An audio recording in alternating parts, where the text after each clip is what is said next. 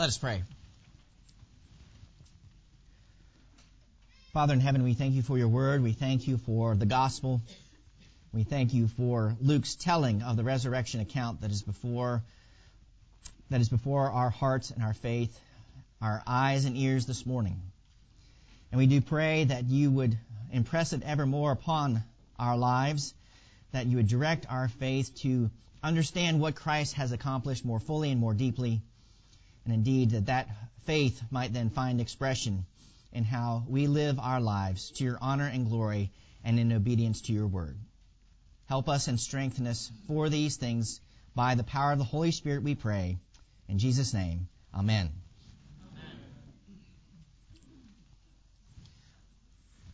What has the past week, Holy Week, been like for you? Was it what you'd hoped? A time for deeper reflection upon the work of Christ?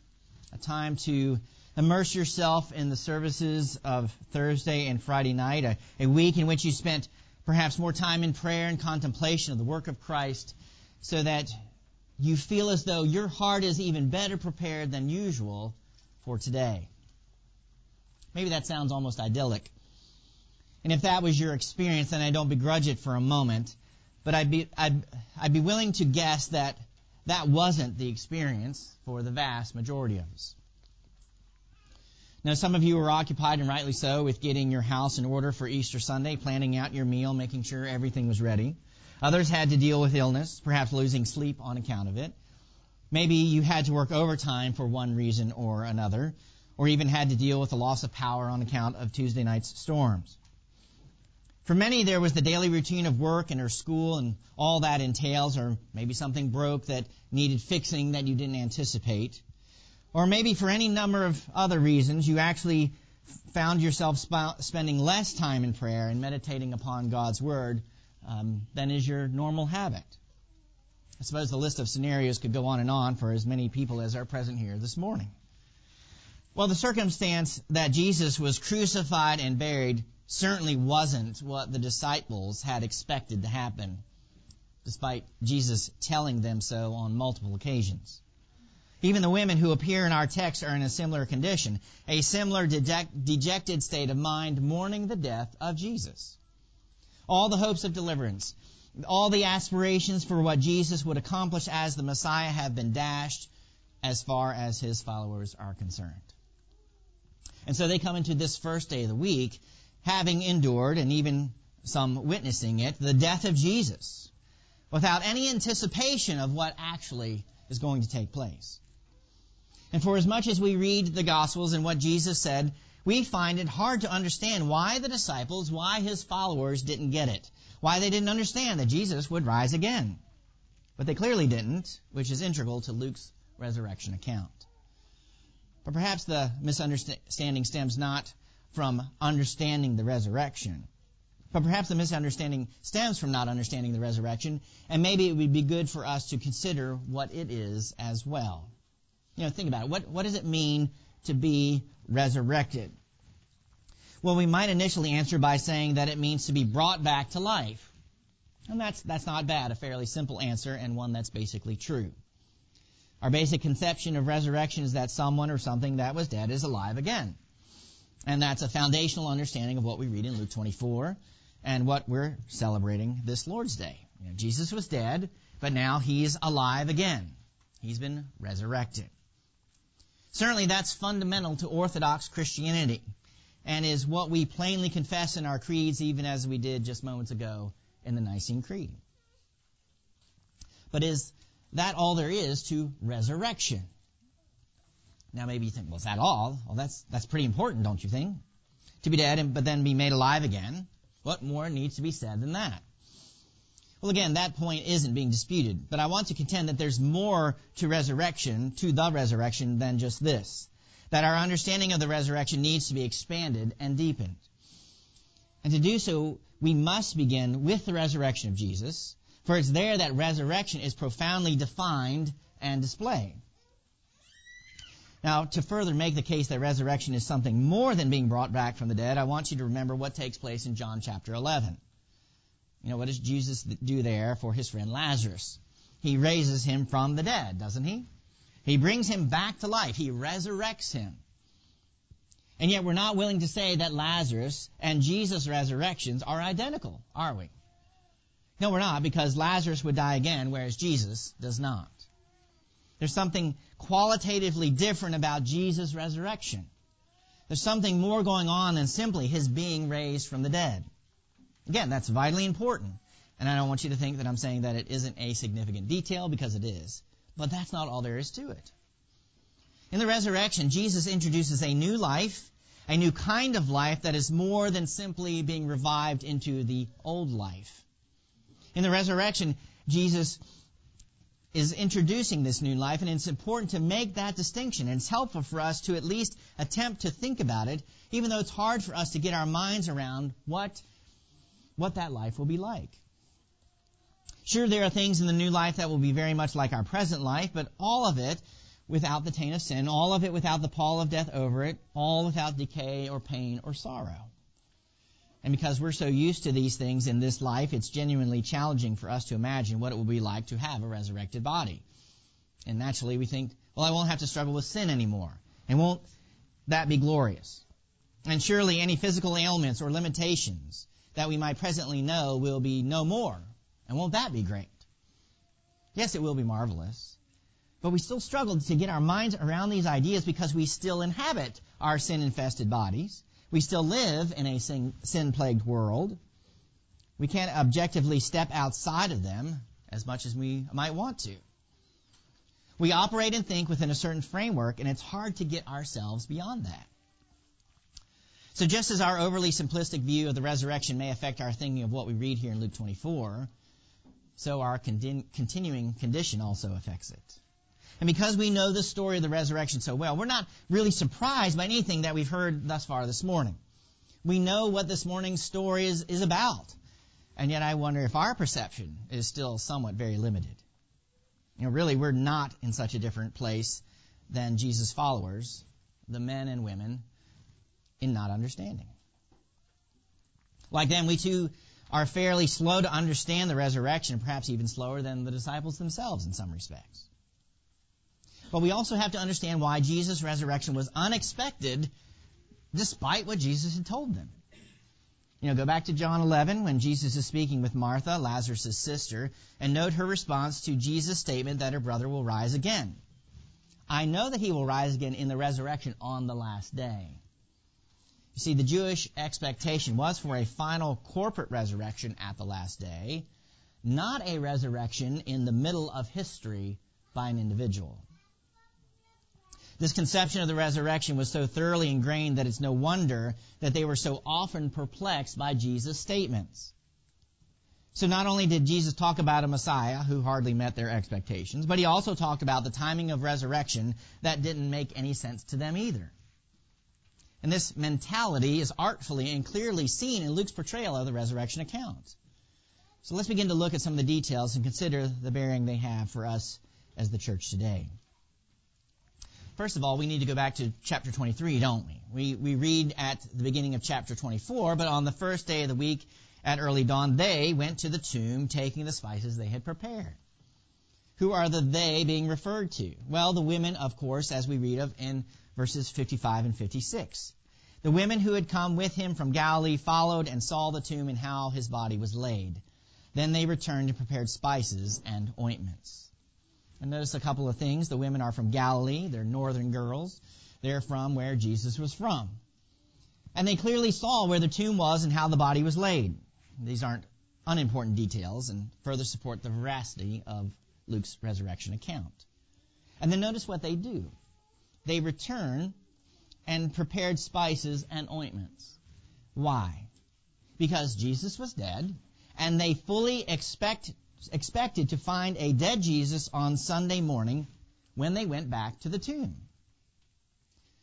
But Jesus doesn't cooperate with their plans, does he? He, he decides to be difficult. The women arrive at the tomb, find the stone rolled away, and upon entering the tomb, don't find Jesus' body. And just like Martha, they had confidence in the resurrection at the last day, but never expected it now. The women need an explanation of what's going on, and they receive one from two men as to what's going on who in verse 23 are referred to as angels. And here we do well to make some connections with previous portions of Luke's gospel. Back in chapter 9, at the transfiguration, you recall that Jesus met with two men, Moses and Elijah, and that Jesus' clothes became dazzling white. As we've noted on previous occasions, if you can imagine a sustained flash of lightning, such as the lightning we, many of us saw Tuesday night during the storm, then that's what you should imagine Jesus' clothes looking like on the Mount Trans- of Transfiguration. And now, the two men here in verse 4 of our text. It's the same word, and, and Luke wants us to connect the two scenes. The glimpse of resurrection glory beheld in chapter 9 comes into fuller view here in chapter 24. But not only should we go back to chapter 9, but also all the way back to the opening chapters of Luke's gospel. Remember that it was by angelic announcement of the angelic announcement of Gabriel to Zechariah that we hear of the redemptive work that God of God that is about to take place. And then there's Gabriel's announcement to Mary and the angelic announcement of Jesus' birth to the shepherds. You know, Luke basically begins and ends his gospel with all these important messages from angels regarding God's work of salvation in the world. And not only that, but also compare how Zechariah reacts to the message he receives from Gabriel. He really doesn't believe it, does he? Here, the disciples' response to the women in verse 11, or Peter's response in verse 12 is basically the same. They don't believe it. What's more, if we draw comparisons to Mary in chapter 1, along with her counterparts here in chapter 24, we note that the women are quicker to believe than the men. Now, besides being a, kind of a, a cool form of a literary and structural standpoint, what, what might be Luke's reason for crafting his narrative in this fashion? Well, it seems to be that Luke is basically saying that all that was promised in the prologue, in the opening chapters of the book, are now coming to pass in the Easter story. And don't miss the fact that it takes messengers from heaven, that it takes teachers sent by God to explain what's going on to the women. You know, they don't have dreams. God doesn't speak to them in prayer or in some private way, but sends two men, two angels, two messengers to verify the veracity, to establish the testimony of the resurrection. And so what makes up the message of the angels to the women? What is it that they say? Well, first of all, they begin with a question. Why do you seek the living with the dead? And the language there could even be interpreted the living one. When we stop and think about it, there's a sense that Jesus is the only living one, after a fashion, at least at this point in history, at this juncture in the story of redemption. You know, what does Paul teach us in 1 Corinthians 15:23 that we heard just a few minutes ago? That Christ is the first fruits. He is the first one resurrected into the new world, the new creation, the new life, and it's precisely through his resurrection that they come to pass, that they're inaugurated. The angel's question to the women isn't so different as Jesus' words to the Sadducees, who deny the resurrection, back in chapter 20. But that the dead are raised, even Moses showed in the passage about the bush, where he calls the Lord the God of Abraham and the God of Isaac and the God of Jacob. He is not God of the dead, but of the living, for all live to him. And the angels continue with that glorious announcement He is not here, but has risen. And then notice what they say next. It's, a, it's actually a command. Remember how he told you while he was still in Galilee that the Son of Man must be delivered into the hands of sinful men and be crucified and on the third day rise. So the, the angels command the women to remember, and the women receive this heavenly communication, and then what happens as a result? They, in fact, remember. But what are they to remember? What Jesus told them. And notice that the angels assume that the women heard Jesus teaching, which in fact they did. You know, the women go from perplexity to clarity based on the angel's command to remember. And this wasn't simply remember as to as a form of recollection, but a, a remembering that involves understanding and insight of the things recalled. In this case, they remember Jesus' teaching, the teaching in Galilee, the teaching that we read about back in chapter 9. After Peter confesses Jesus to be the Christ, Jesus explicitly says, The Son of Man must suffer many things and be rejected by the elders and chief priests and scribes and be killed, and on the third day be raised. Then in the same chapter, shortly after the transfiguration, Jesus says to the disciples again, Let these words sink into your ears. What a intro to a statement. Let these words sink into your ears. The Son of Man is about to be delivered into the hands of men. Then in chapter 18, as they were making their way to Jerusalem, Jesus would say as much to the twelve, See, we are going up to Jerusalem, and everything that is written about the Son of Man by the prophets will be accomplished. For he will be delivered over to the Gentiles and will be mocked and shamefully treated and spit upon. And after flogging him, they will kill him, and on the third day he will rise. We even hear the refrain of the title Son of Man in each case, which carries messianic overtones from Daniel 7 and was a way Jesus often referred to himself. The angels use the language that Jesus used, and the women are to connect the dots. They're to remember. But notice the importance of Jesus' words and the angels' words. You know, what purpose do they serve? Well, they explain what's going on. In other words, the historical fact of Jesus' resurrection is interpreted by the divinely revealed word. In and of themselves, the women wouldn't have been able to understand the significance of the empty tomb. And this fact establishes a pattern for faith in the resurrected Christ, a fact evidenced through the rest of Scripture that belief in the risen Christ requires the Word of God to be declared. You know, why do you believe that Jesus is risen? Because God, by His Word, has told you Jesus is risen. That was the case for the women and still the case today. As is evidence in the gospel message that the Lord gives to the apostles and to the, church, and to the church, the same message that goes forth today.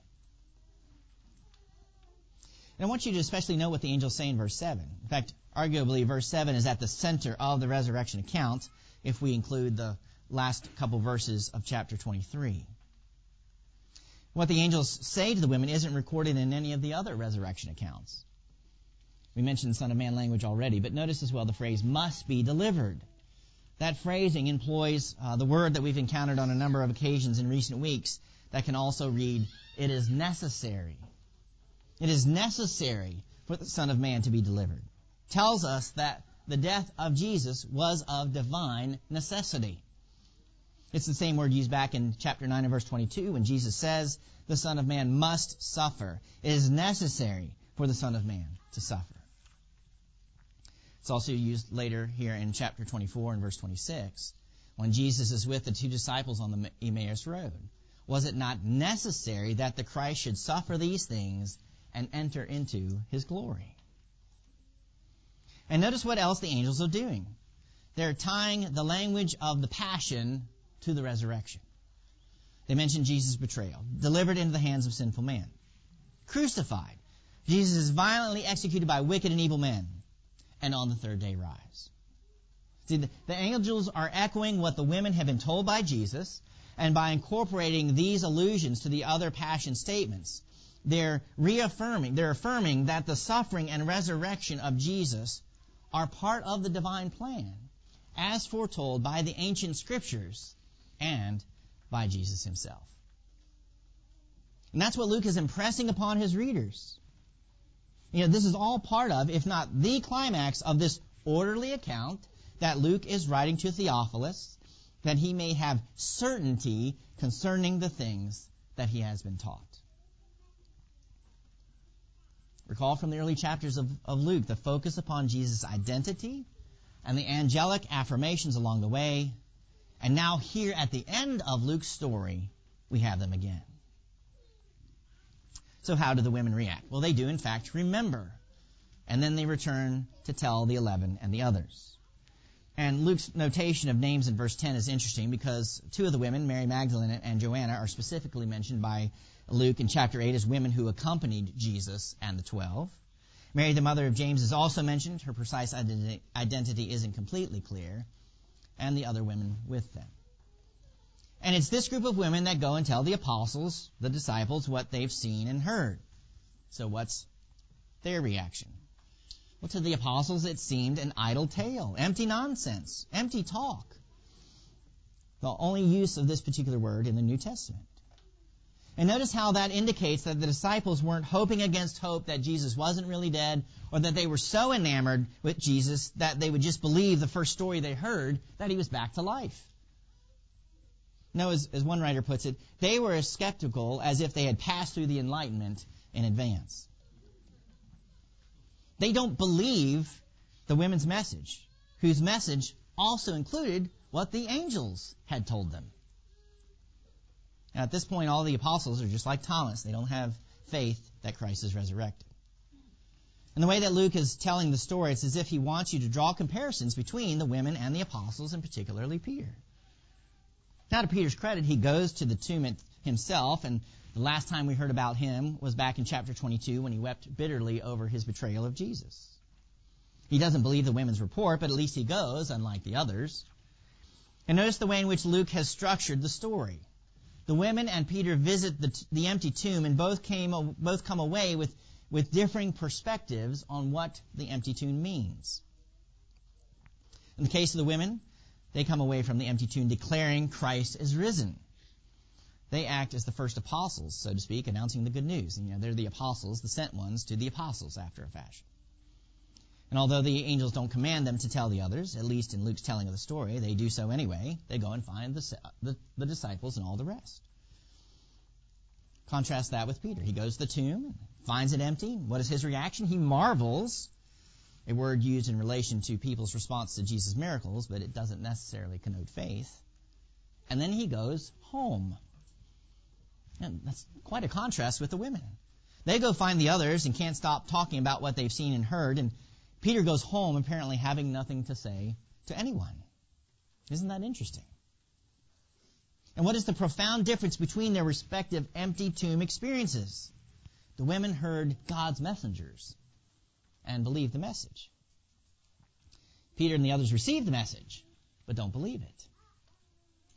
It's also worth noting the way in which the empty tomb brackets Luke's entire resurrection account.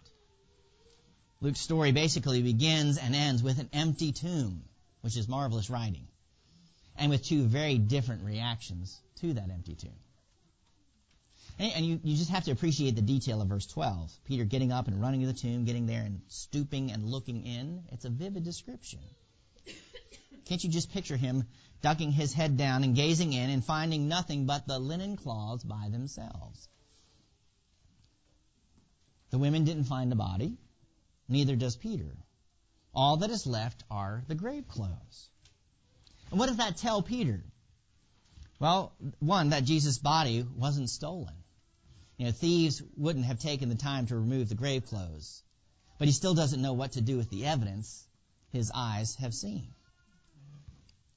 And just as the baby wrapped in strips of cloth was a sign to the shepherds of the Messiah's birth, so now the linen cloths alone are a sign of the Messiah's resurrection. But Peter's left marveling and not understanding, at least for a time, until later in the chapter when Jesus appears to Simon Peter. But there's no doubting, according to Luke, that Jesus' tomb is empty. And why is it empty? Because Jesus is resurrected. His body has been raised from the dead as a new and glorious body, not just a revived mortal body. Jesus is not a ghost or a visible spirit of some kind or an angel. Neither is he in an intermediate state awaiting a time when he will finally be raised from the dead. He's not metaphorically resurrected. As one New Testament scholar puts it, he is already risen. He is already, as a human being, exalted into the presence of God. He is already ruling the world, not simply in a divine capacity, but precisely as a human being, fulfilling the destiny marked out for the human race from the sixth day of creation.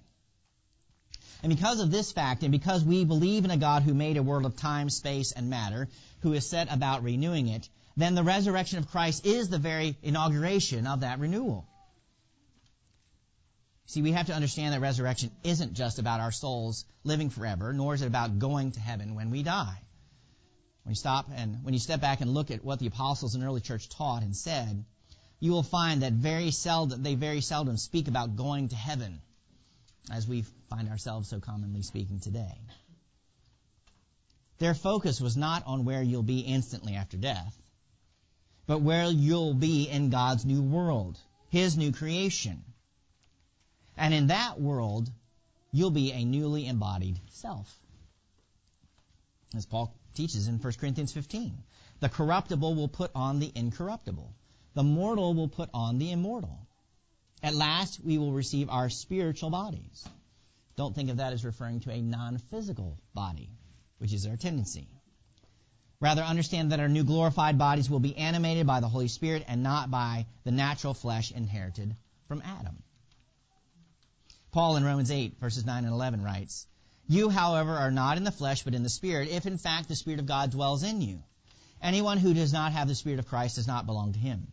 But if Christ is in you, although the body is dead because of sin, the Spirit is life because of righteousness. If the Spirit of him who raised Jesus from the dead dwells in you, he who raised Christ Jesus from the dead will also give life to your mortal bodies through his Spirit who dwells in you. New life for the mortal body. That's what Paul is saying, and that's what's evidence in Christ's resurrection. We have a preview of what is to come. Again, remember, the expectation of the day was for everyone to be resurrected at the last. But the message of the resurrection has been transformed in Christ. The message of the church is not the same as that of the Jews. The resurrection has happened to one person, Jesus the Son of God, and that being true, God's new creation has already begun. And when we think about the significance of Easter, it's precisely this point that is vital for us to grasp. Yes, the bodily resurrection means being raised from the dead, but that means there's life after death, life on the other side of death, not disembodied bliss. And it's this life in part that we experience even now as we await the fullness of the new heavens and the new earth at last. Resurrection is central and vital to Christianity. Or as one scholar puts it, the resurrection is the single event through which the world was changed forever. And that's good news.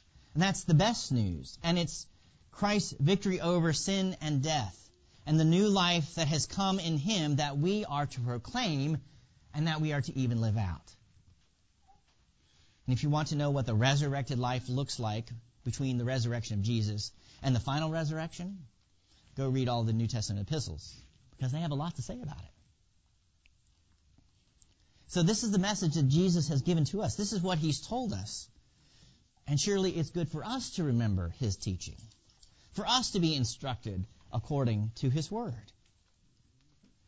And really, instruction in God's word is basically what the rest of Luke's gospel is occupied with. You know, what's, what's Jesus mainly about after his resurrection? Holding Bible studies. He opened up the scriptures to the two disciples on their way to Emmaus and does the same for the eleven and those gathered with them.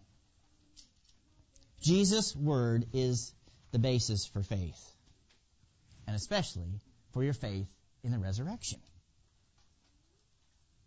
And here's a good reminder for us of the centrality of God's word to our faith. What he has objectively told us versus the subjective experience that is sometimes emphasized in Christian circles. You know, there can be a tendency to gauge what we believe by what or how we feel at any particular moment. Well, that's not a particularly reliable way to go about the life of faith because our feelings can deceive us or simply be wrong. Maybe some of you didn't even feel like coming to church this morning for any number of reasons. But you're here, and that's good. Because the testimony of Jesus, the word of Jesus, is a far better anchor for faith than our emotions, regardless of their intensity. Jesus said he would be raised after three days. He told his followers this ahead of time. The angels at the empty tomb confirm the words of Jesus. The women at the tomb confirm the words of the angels, which confirms the word of Jesus. And even though the disciples, apostles, would be slower to get there, they too confirm the words of Jesus that he's resurrected from the dead. And because he's resurrected, then those who are in him, those who've been baptized into Christ, who are members of his body, the church, we are called to a form of the resurrection life in this life, here and now, even as we have been made alive by the power of the Holy Spirit. And what have we been enlivened to pursue?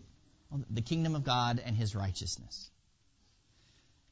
A kingdom and righteousness that is declared and displayed in the gospel, which is expressed in the world by the church through the word and sacraments, and through our life as a community. You know, something unexpected has happened. Jesus has risen from the dead. Heaven and earth have been forever changed. Even the grave has been transformed, and death has lost its sting, and Jesus' supremacy over all his creation, over every man, woman, and child, over every nation and ruler, is to be proclaimed. This, comprom- this comprises the message of our evangelism.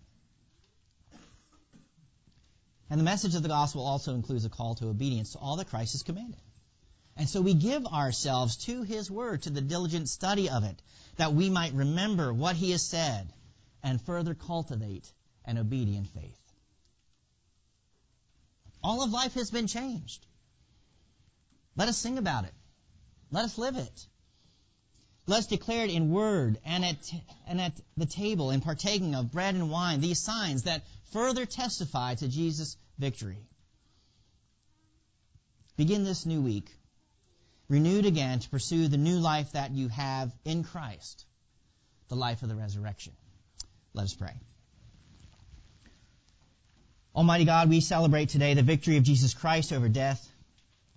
As we have heard your word of grace, inspire us by the power of your Spirit, that we may respond with joy and boldness in declaring our union with Christ, share in the feast of his victory, live in the power of his resurrection through Jesus Christ our Lord, who now lives and reigns with you in the Holy Spirit, one God forever. Alleluia. Amen.